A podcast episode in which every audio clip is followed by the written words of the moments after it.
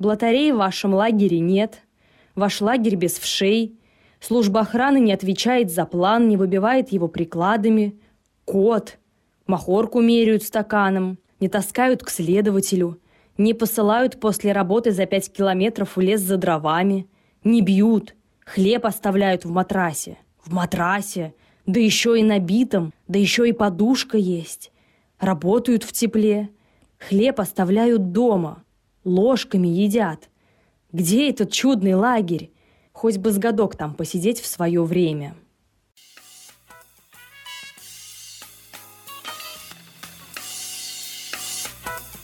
Привет, друзья! На связи Наталья Менкина, и вы слушаете подкаст «Анна Калуф». Здесь я рассказываю маленькие истории, которые стали частью большой литературы. Каждый эпизод – история о людях, эпохе и событиях. Все, что произошло когда-то в жизни писателей, нашло отражение в русской литературе, а мы, читатели, стали большой ее частью. Подписывайтесь на Наколу в социальных сетях Инстаграм, запрещенная в России, Телеграм и во Вконтакте. Вы также сможете поддержать подкаст на сервисе Вакадонат и на платформе Бусти. Подкаст развивается благодаря вашей поддержке. А еще мне для вас хорошая новость. 5 ноября я прочту лекцию о журнале «Зритель» и первой русской революции в библиотеке Маяковского на Фонтанке 44. Обязательно приходите. Вход свободный, начало в 17.30.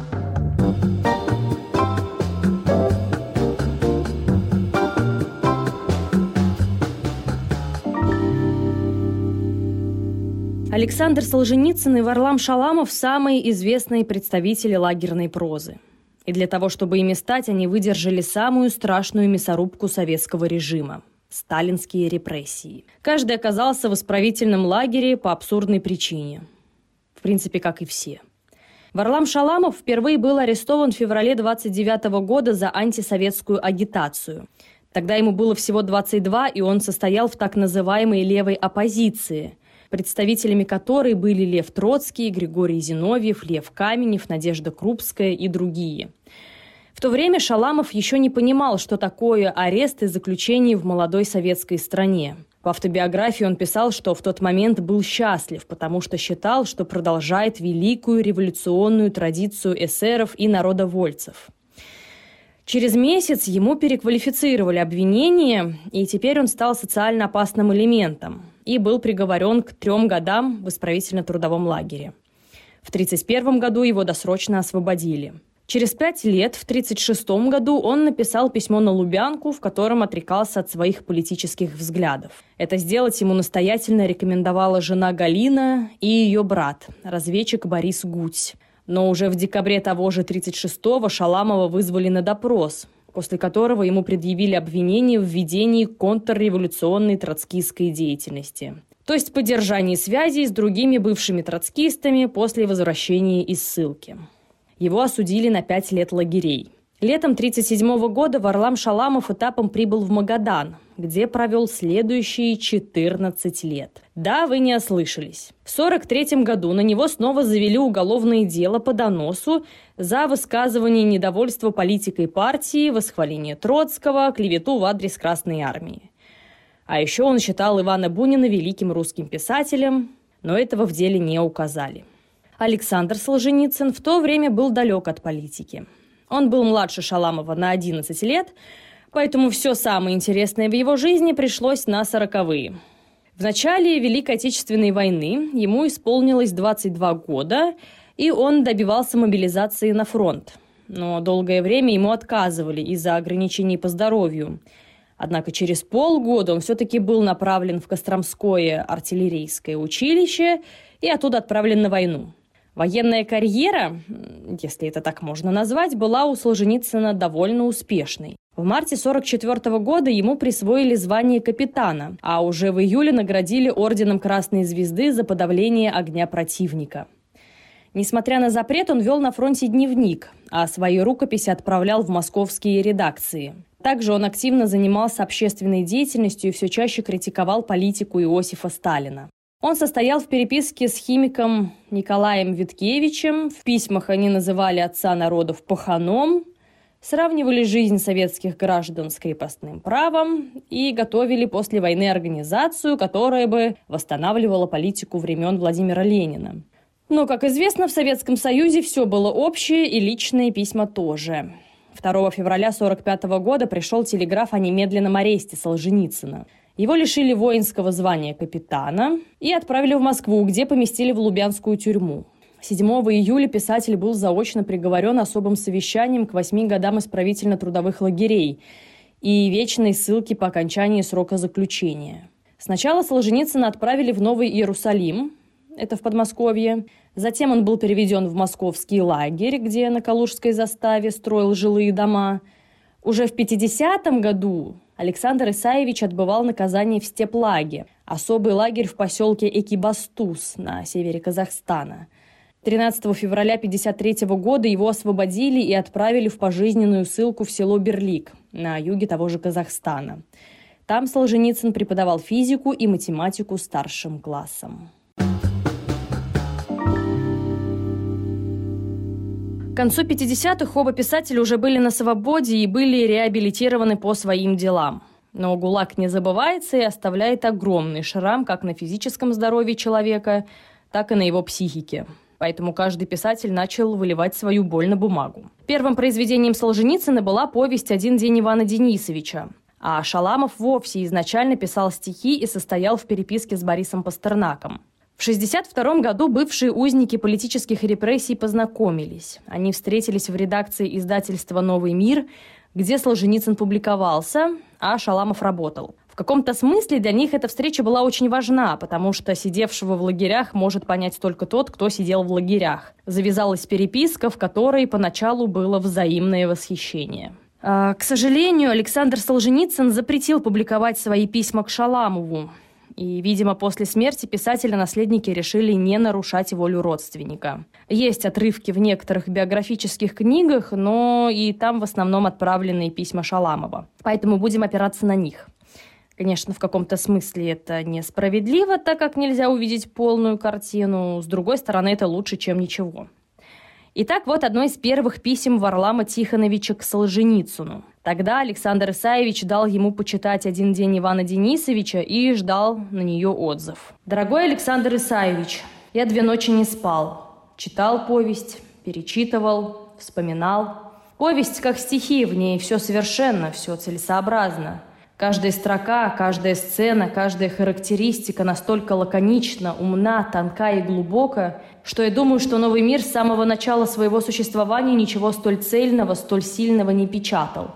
И столь нужного, ибо без честного решения этих самых вопросов ни литература, ни общественная жизнь не могут идти вперед. Все, что идет с недомолвками, в обход, в обман, приносило, приносит и принесет только вред.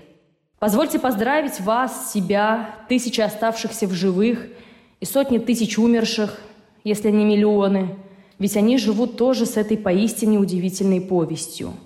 Позвольте и поделиться мыслями своими по поводу и повести, и лагерей. И потом Шаламов начал разнос. Нет, конечно, он утверждал, что большая часть повести великолепна, но там как-то уж слишком хорошо живут политзаключенные – даже кота не съели. Но в итоге Шаламову, по его словам, все очень даже понравилось. В общем, они сдружились, поздравляли друг друга с праздниками, передавали приветы близким. Шаламов даже приехал в гости к Солженицыну в Солочу. Это такой поселок под Рязанью, где обычно отдыхала семья писателя. И Шаламов планировал пробыть у него всю неделю, но в итоге остался всего на два дня и уехал, сославшись на состояние здоровья. В своих мемуарах подруга и хранительница рукописей Шаламова Ирина Сиротинская писала, что после этой встречи стала понятна несовместимость двух писателей. И тогда, в 60-е годы, растущее отчуждение от дельца, как он называл Александра Исаевича, уже явно чувствовалось. Он рассказывал мне о неудавшихся беседах в Солочи осенью 63-го, куда он ездил в гости к Александру Исаевичу. Выявилась какая-то биологическая, психологическая несовместимость бывших друзей при таком длительном контакте. Вместо ожидаемых Варламом Тихоновичем бесед о самом главном – какие-то мелкие разговоры. Может быть, Александр Исаевич просто не был так расточителен в беседах и переписке, как Варлам Тихонович. берег, копил все впрок в своей рукописи. А Варлам Тихонович был щедр и прямодушен в общении, ощущая неистощимость своих духовных и интеллектуальных сил. И все же взаимная переписка продолжалась вплоть до 1966 года.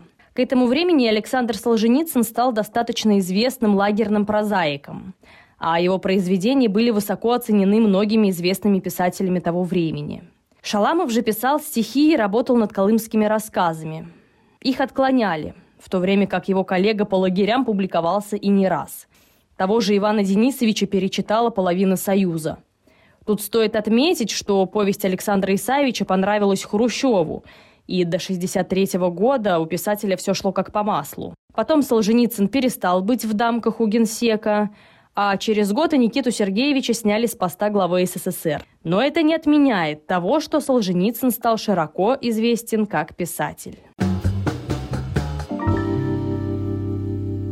В 1964 году Александр Солженицын активно занимался написанием архипелага ГУЛАГ. Он собирал письма и воспоминания узников сталинских лагерей.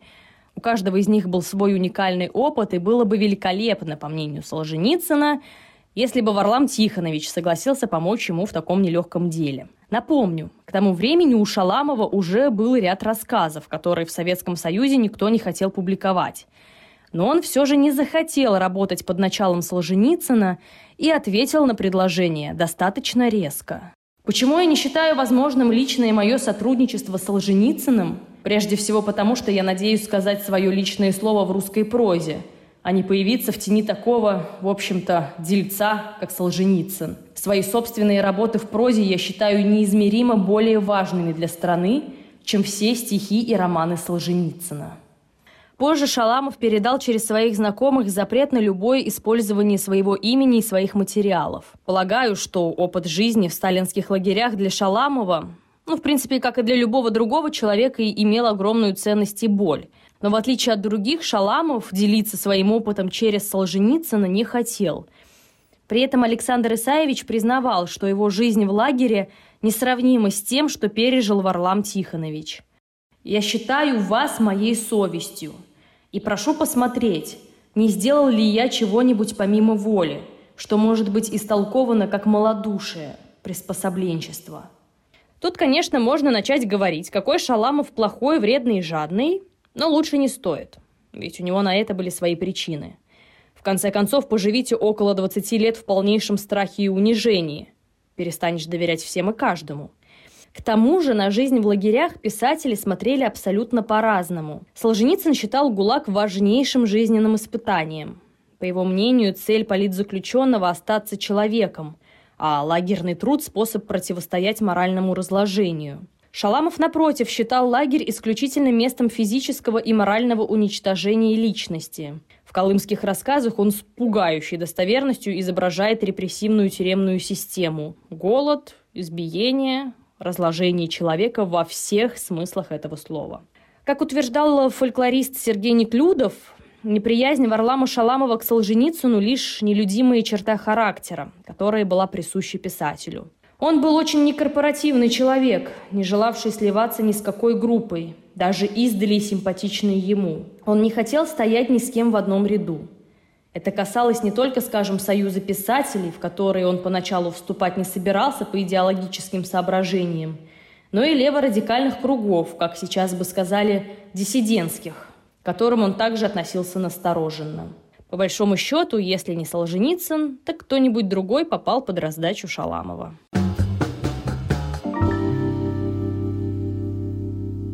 Первые публикации колымских рассказов и архипелага ГУЛАГ появились в конце 60-х и начале 70-х годов. И, как вы понимаете, это было не в СССР. И если архипелаг ГУЛАГ был впервые опубликован в Париже по отмашке Солженицына, то, по словам Шаламова, колымские рассказы на Западе опубликовали без его ведома. Варлам Тихонович хотел прежде всего публиковать свои книги на родине, но после такого путь в советскую литературу ему был заказан.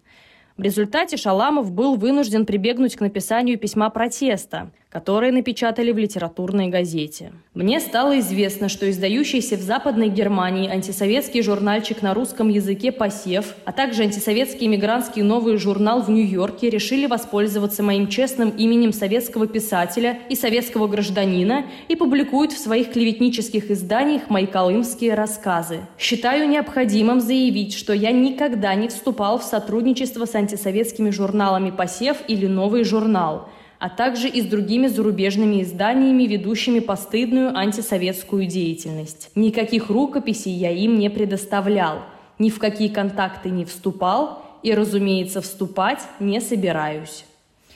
Многим письмо Шаламова было воспринято как признак гражданской слабости автора и его отречения от колымских рассказов. Однако, по воспоминаниям близких, этот жест был более чем искренний, и писатель действительно негодовал. Солженицын счел такой поступок как отступничество и отказ от собственного творчества. Отрекся.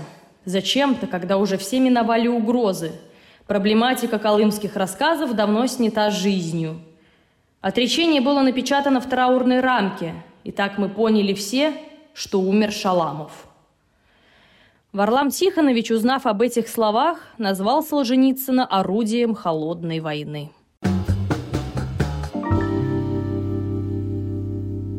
1982 году Варлам Шаламов умер. К концу жизни, помимо огромного букета врожденных и приобретенных заболеваний, у него начала развиваться деменция. Его поместили в психоневрологический интернат, где он заболел пневмонией, а через несколько дней умер от сердечной недостаточности. Все свои рукописи и остальное имущество он завещал Ирине Сиротинской, которая стала хранителем его литературного наследия.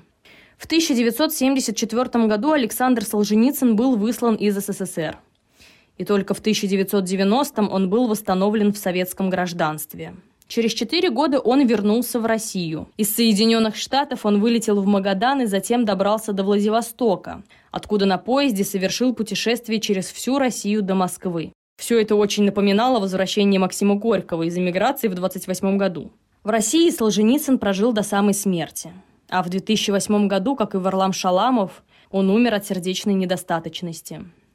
Произведения обоих писателей начали печатать в стране в конце 80-х, и благодаря их книгам люди познакомились с самым достоверным изображением сталинских репрессий. Меня зовут Наталья Менкина. Хочу закончить словами Евгении Евтушенко. В литературе есть только шаманов, но в книжном шкафу воевать – это срам. Стоящие там Солженицын, Шаламов. Пора помириться. Когда-нибудь вам.